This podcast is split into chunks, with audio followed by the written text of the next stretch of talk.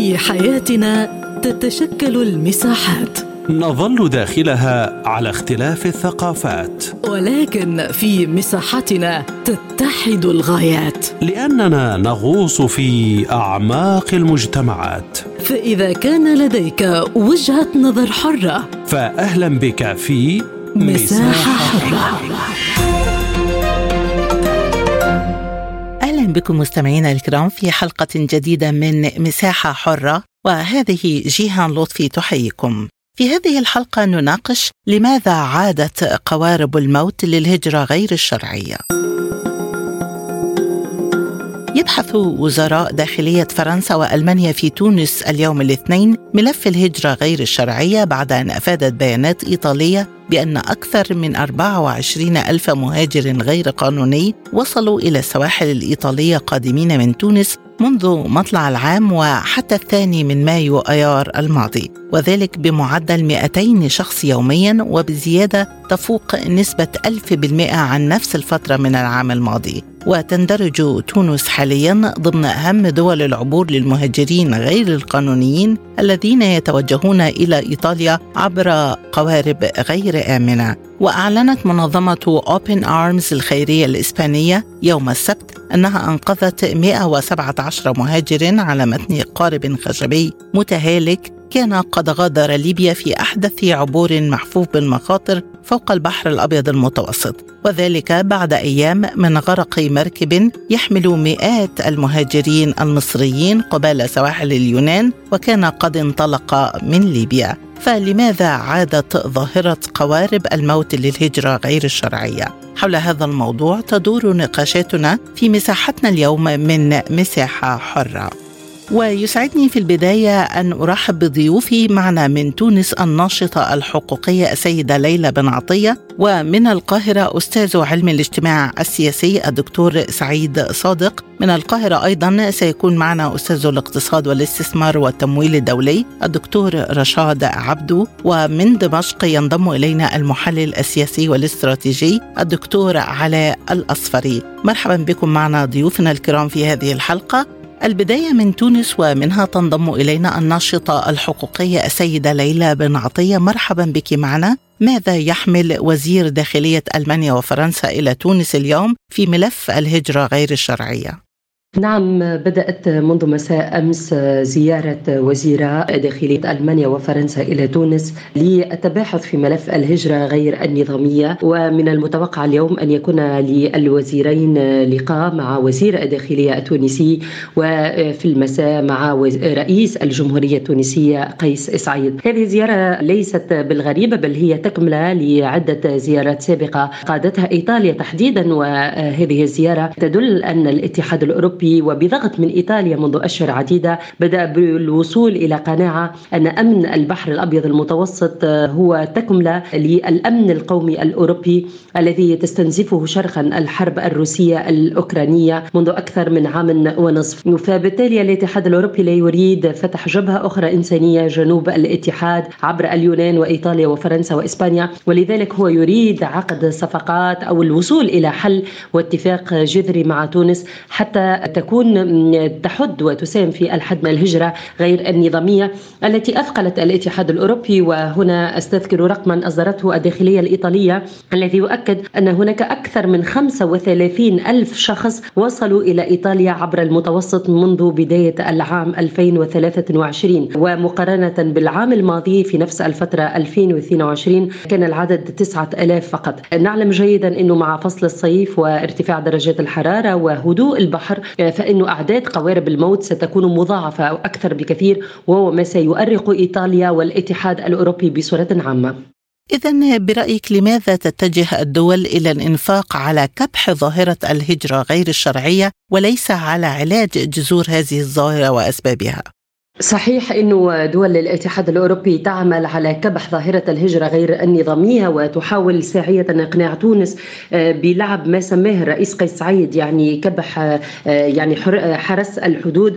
ولكن أعتقد إنه الرئيس قيس سعيد لن يوافق عن هذه الشروط إلا عبر عقد اتفاقيات شاملة وعبر اتفاقيات متكافئة بين تونس والاتحاد الأوروبي. نعلم إنه في الفترة الأخيرة تم وعد تونس بعديد المساعدات المالية. أيضا إيطاليا قامت بتوزيع مساعدة على تونس تتمثل في 80 زورق إيطالي متخصص في مكافحة الهجرة غير النظامية تقريبا منذ أسبوع. وهناك إرادة أوروبية واضحة للحفاظ على الحد الأمني الاقتصادي في تونس لضمان عدم تزايد وفود وجحافل هؤلاء المهاجرين من جنوب الصحراء. في المقابل الرئيس التونسي قيس سعيد هو يرفض هذه المقاربات لأنه يعتبر لابد من مقاربة شاملة تكون اقتصاديا واجتماعيا.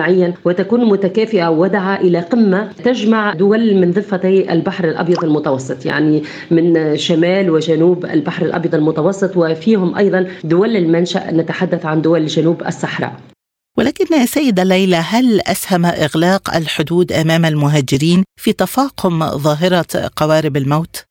إغلاق الحدود أمام المهاجرين ليس بالأمر الهين أو الأمر السهل لأنه كما يعلم عدد كبير من المتابعين أنه هؤلاء المهاجرين يدخلون عبر أكثر من معبر وأكثر من منفذ. يعني البعض منهم يدخل عبر الحدود الليبية التونسية عبر الحدود الجزائرية أيضا. وهذه الجحافل لابد من الإقرار أنه هناك شبكات يعني دولية للإتجار بالبشر هي التي تشتغل يعني بين عدد من الدول والتي تساعد على تسفير هؤلاء الشباب وبيع الأحلام لهم.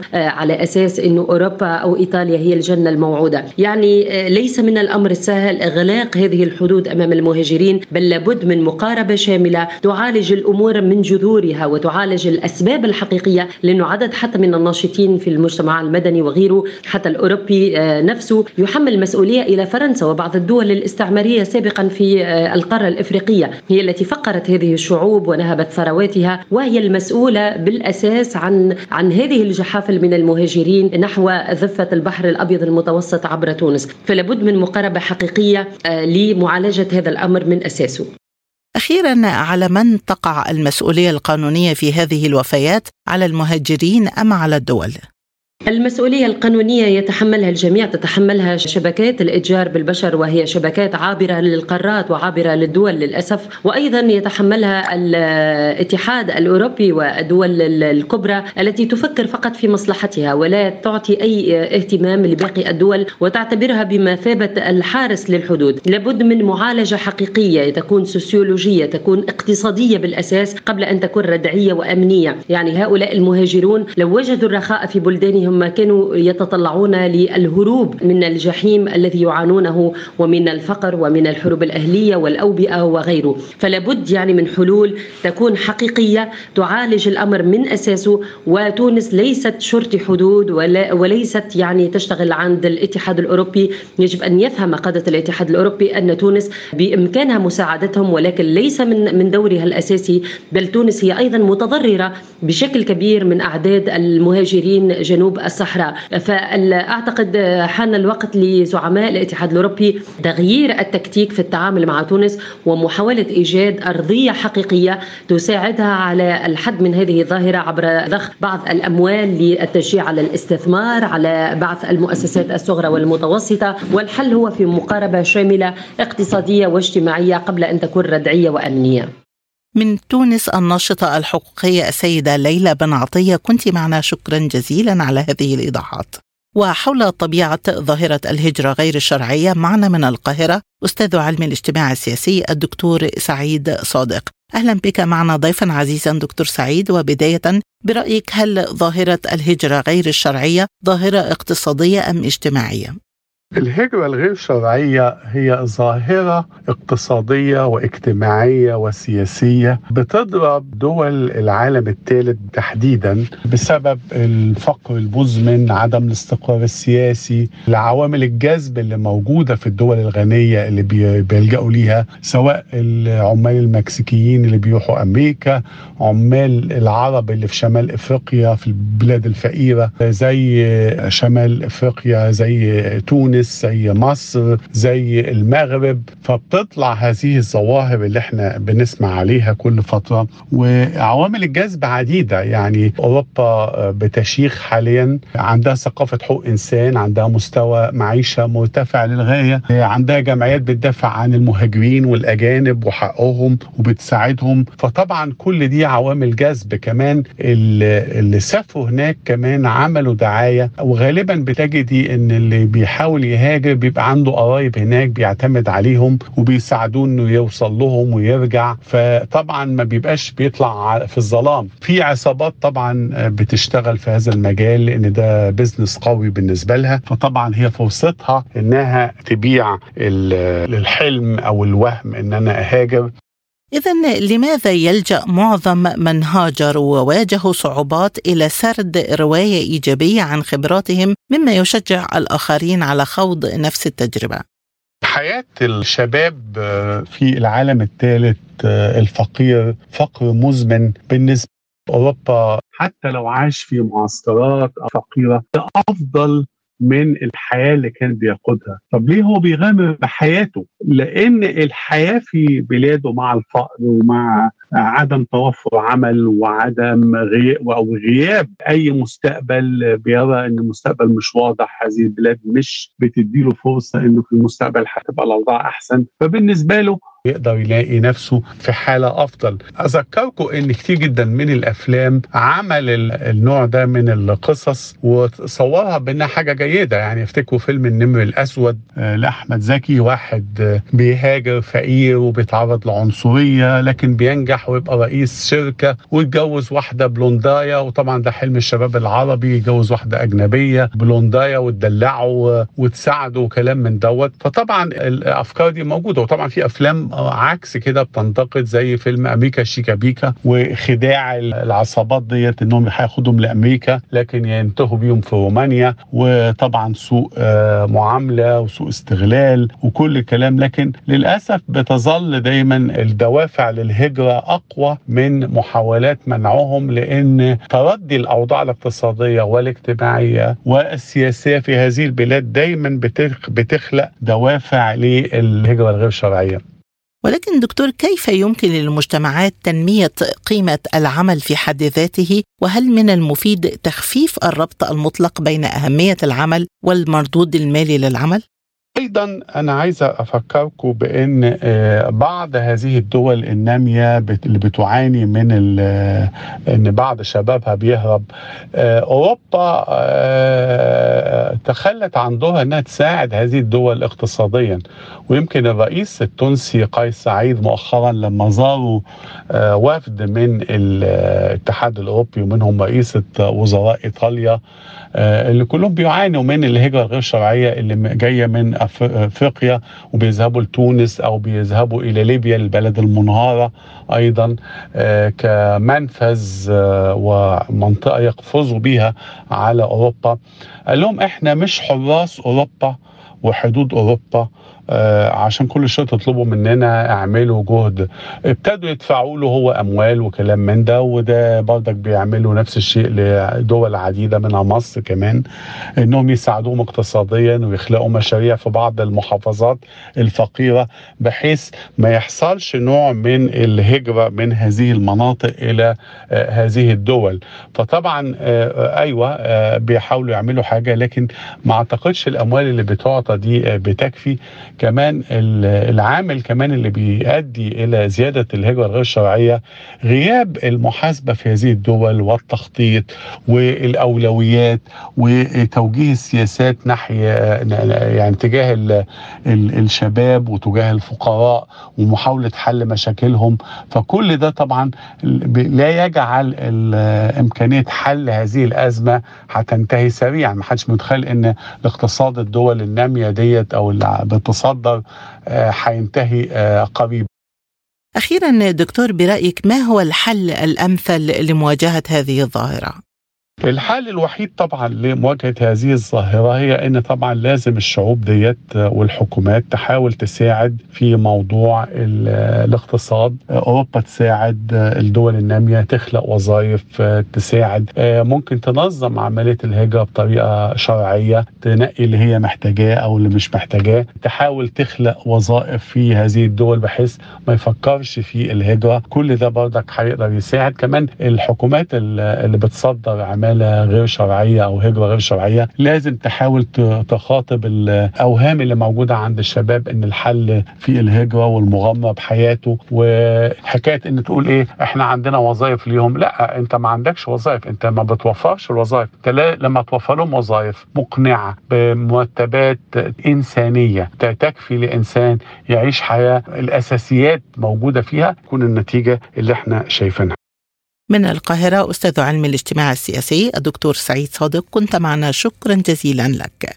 وحول البعد الاقتصادي لظاهرة الهجرة غير الشرعية معنا من القاهرة أيضا أستاذ الاقتصاد والاستثمار والتمويل الدولي الدكتور رشاد عبدو. أهلا بك معنا ضيفا عزيزا دكتور رشاد. ما هو تقييم حضرتك للفكر الاقتصادي القائم على تصدير العمالة كمصدر لرأس المال الأجنبي وهل هذه إحدى توصيات المؤسسات المالية العالمية؟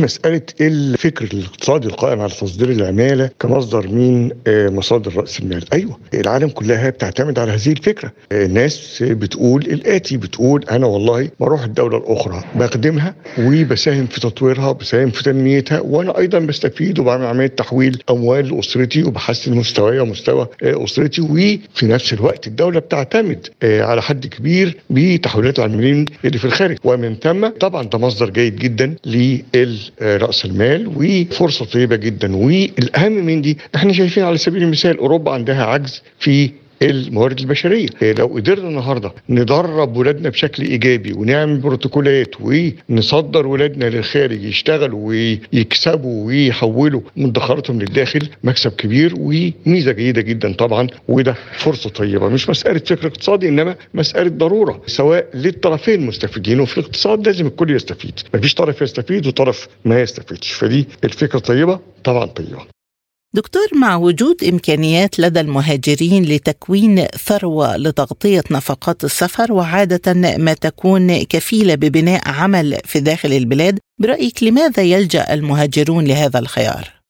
هل هذا خيار بيلجأ ليه المهاجرين؟ طبعا. إيه لأني النهارده يقدر يعمل مشروع إزاي من غير ثروة حتى لو مشروع صغير. النهارده المشروع الصغير بيتكلف نص مليون فهيجيب منين الفلوس دي كلها؟ وبالتالي بتبقى فرص كتيرة لناس سواء في مصر أو في المنطقة العربية أو حتى في العالم إن الناس بتحاول تطلع بره تشتغل في مناطق تانية في دول تانية يكتسبوا بعض الأموال بيدخروا جزء من المال وما ينفقش الأموال كلها عشان يقدر يبقى عنده فوائد مالية يرجع بلده يعمل مشروع يكتسب منه هو وأسرته وعيلته وبالتالي خدم البلد. أيوه خدم البلد لأن عمل مشروع وضخ إنتاج وشغل ناس وساهم في حل مشكلة البطالة وخلى الناس ما تستوردش حاجات من الخارج. وبالتالي ممكن جدا مجموعة شباب يتكاتفوا ويعملوا مشروع أكبر ويصدروا للخارج ويجيبوا عملة أجنبية. فطبعا ده فكر آه، طيب بلا جدال ده فكر طيب.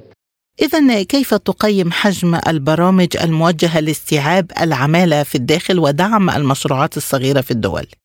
للأسف البرامج دي مش جيدة كتير مش قوية كتيرة إنما في أفكار طيبة زي فكرة الصندوق الاجتماعي للافكار تانية بتستعمل علشان نقدر نستوعب العمالة نعمل لها فرص. بس ده كله مرتبط بالفكر و القدره على اتخاذ القرار. يعني ممكن جدا ننظم في كل منطقة مركز ما ويبقى في المركز ده في كل وسائل الخدمات نجار وحداد وسباك و ويبقى في تليفونات لأهل الحي يتصلوا بيه يجي وتسعيرة معروفة. اولا خلقت فرص للناس آه، خليت الحرفيين ما استغلوش الجماهير وبالتالي دي أفكار جيدة. أيوه هل مطبقة؟ كثيرا مش مطبقة كثيرا إنما هي فكرة وعلى الطريق بتخدم وبتؤدي إلى نوع من أنواع العطاء وبالتالي فرص عمل ونشغل الناس.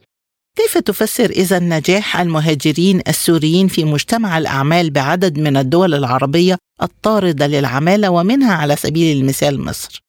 لأن عندهم الخبرة والكفاءة وبقى عندهم أموال نسبيا وإن لم يكن هم شطار حرفيين شطار. وفي نفس الوقت عارف إنه جاي في دولة ثانية وإن المنافسة كبيرة بينه وبين الناس اللي بيشتغلوا في هذه الدولة سواء حرفيين أو غيره. إنما المثل الجميل بيقول إيه؟ اللي تغلبه العبه بمفهوم هم عندهم خبرات معينة وعندهم حرف معينة بيتميزوا بيها عن الآخرين. جانب المواد الغذائية المطاعم الحلويات وما إلى ذلك. ولذلك لما بيعمل مشروع في هذا المجال اللي عنده عنده الخبرة وعنده إمكانية لإنه يقدر ينجح فيه بينجحوا جدا في المنطقة العربية. وبعضهم بيعمل مشروع لوحده إذا كان عنده الأموال الكافية وان لم يكن بيعمل شراكة مع حد من الدول العربية. بيبقى مشروع جيد جدا وبالتالي بيكتسب سمعة طيبة جدا بيبقى عليه طلب كبير جدا بيكسب كتير جدا بيطور نفسه أكتر بيعمل توسعات بيعمل فروع تانية. وعشان كده لما نيجي نشوف السوريين واللبنانيين في دول العالم كلها إيه؟ أعداد كبيرة جدا بتهاجر بره وبيشتغلوا وبينجحوا. ليه؟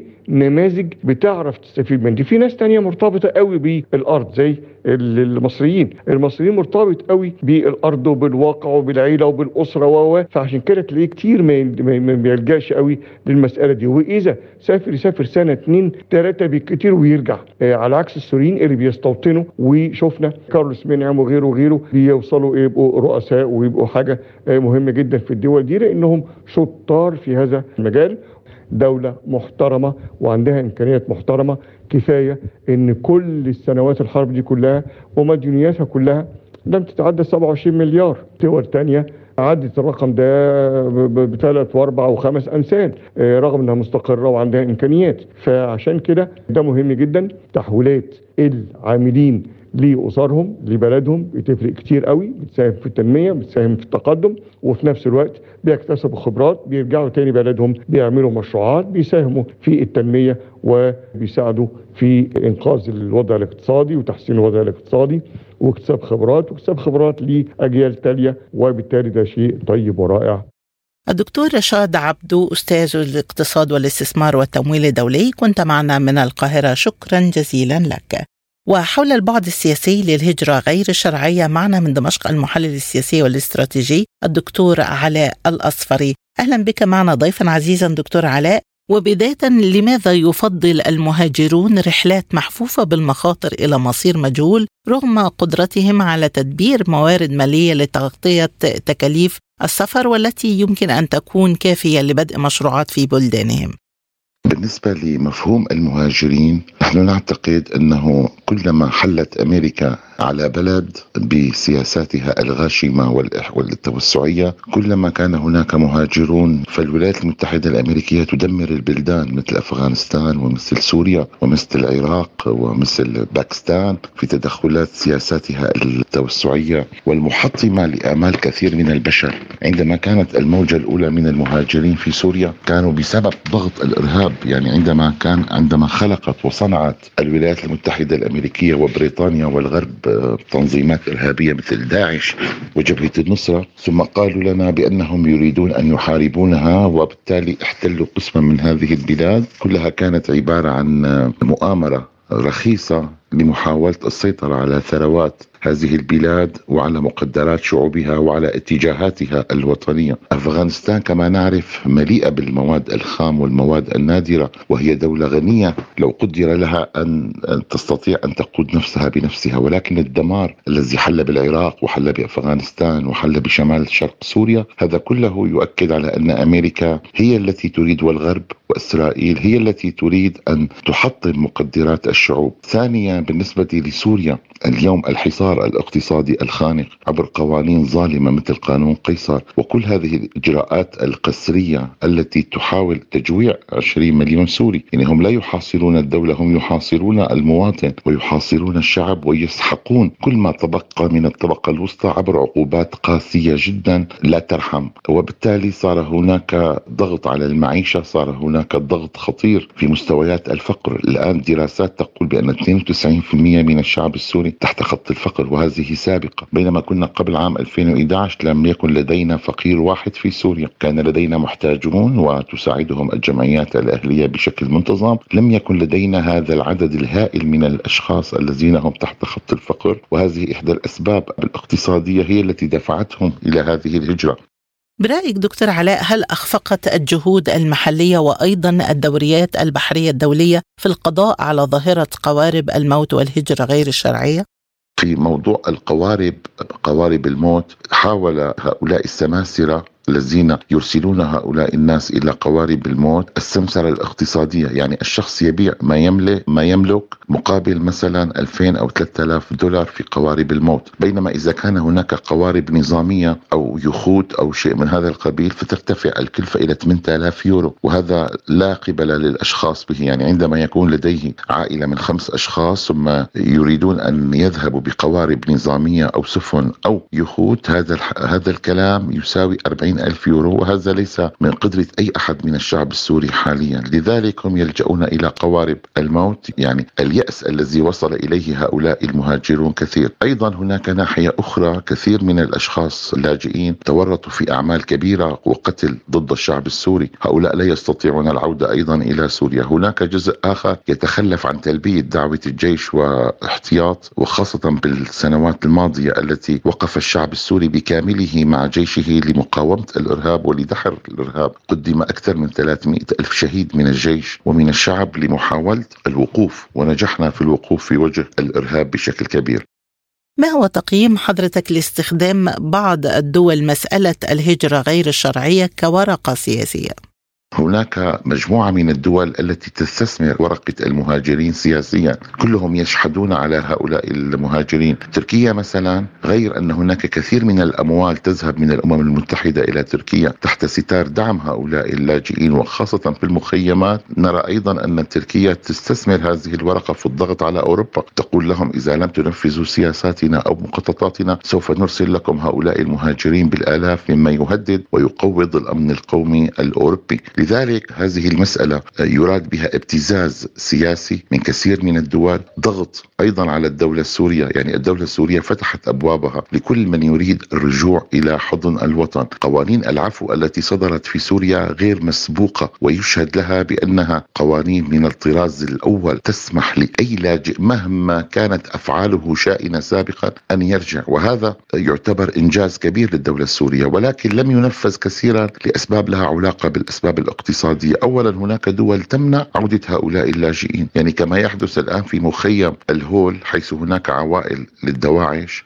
لم تسمح أمريكا بإعادتهم إلى دولهم الأصلية، هذا يؤكد أن أمريكا والغرب يريدون استخدام هذه الورقة وخلق جيل جديد هؤلاء الإرهابيين. عبر أطفال الآن يتم تدريبهم في هذه المخيمات للقتال من جديد تحت اسم داعش وغيره وبدعم سري أمريكي وغربي لمحاولة زعزعه الاستقرار في كثير من الدول، لذلك أعتقد بأن كبح ظاهرة الهجرة ليست فقط في الترتيبات الأمنية أو القانونية أو إلى آخره، إنما توفير فرص وسبل العيش في سوريا، يعني في سوريا الآن لا يستطيع أحد أن يبدأ مشروع بسبب نقص في حوامل الطاقة، نعرف أن أمريكا تسرق الطاقة من شرق الفرات ولا تسمح لسوريا باستخدام مواردها. أيضا القطن يسرق أيضا القمح يسرق. حتى القمح إذا رفض الفلاح أن يسلمه لأمريكا أو عملائها قسد يتم حرق المحصول ويتم تدمير محصول القمح لدى هذا المزارع. لذلك هناك ضغط على الشعب السوري. اولا من حيث الاقتصاد من حيث ثانيا استخدام المهاجرين كورقه ابتزاز عالمية وسياسية من كثير من الدول التي تحاول الضغط على سوريا وعلى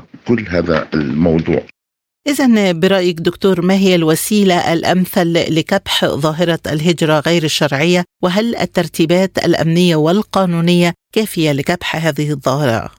لا يمكن حل ظاهرة قوارب الموت إلا باستقرار اقتصادي في تلك البلدان. لماذا الآن هناك أفغان وهناك عراقيين وهناك يمنيين وهناك سوريين؟ هؤلاء الذين ينزحون إلى بلاد أخرى يحكمهم اليأس وهم يقبلون بأن يكون احتمال موتهم كبير بسبب اليأس الكبير بسبب عدم وجود أي مشروع اقتصادي أي مشروع يمكن أن يبدأوا به يمكن أن يؤمن لهم ولأولادهم قوت يومهم. لذلك نحن نقول بأن الولايات المتحدة الأمريكية تقود سياسة غربية لئيمة وضد الشعوب في أن تسحق إرادة هذه الشعوب بالعيش الكريم والعيش البسيط على أن تترك أمريكا كل هؤلاء الشعوب بحالها. بحديثي إلى الدكتور علاء الأصفري المحلل السياسي والاستراتيجي من دمشق نكون قد وصلنا إلى ختام حلقة اليوم من مساحة حرة. للمزيد زوروا موقعنا على الإنترنت سبوتنيك dot ae